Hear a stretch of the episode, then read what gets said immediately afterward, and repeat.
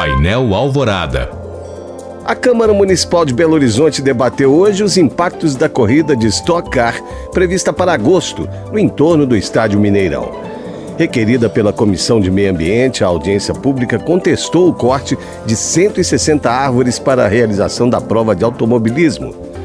Outra preocupação é com o barulho próximo ao Hospital Veterinário da UFMG. Também foram abordados tópicos como a falta de consulta à comunidade local e a liberação de licenças para o evento, que deve receber investimento de 20 milhões de reais do município.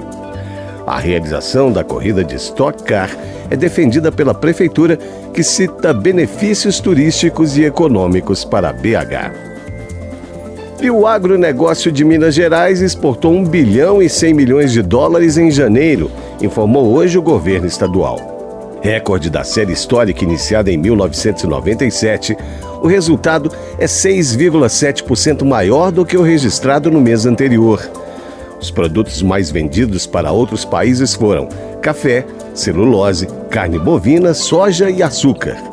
Já o principal destino das exportações foi a China, responsável por 18% do total. Na sequência vem Estados Unidos, Alemanha, Bélgica e Itália. Ainda de acordo com o governo de Minas, o agronegócio respondeu por 22% do produto interno bruto do estado em 2022. O parlamento da Hungria aprovou hoje a entrada da Suécia na OTAN, aliança militar ocidental liderada pelos Estados Unidos. O país do leste europeu foi o último dos 31 membros do bloco a ratificar o pedido de adesão da nação nórdica. A entrada da Suécia rompe com a política de não alinhamento militar, que vigorava há 200 anos.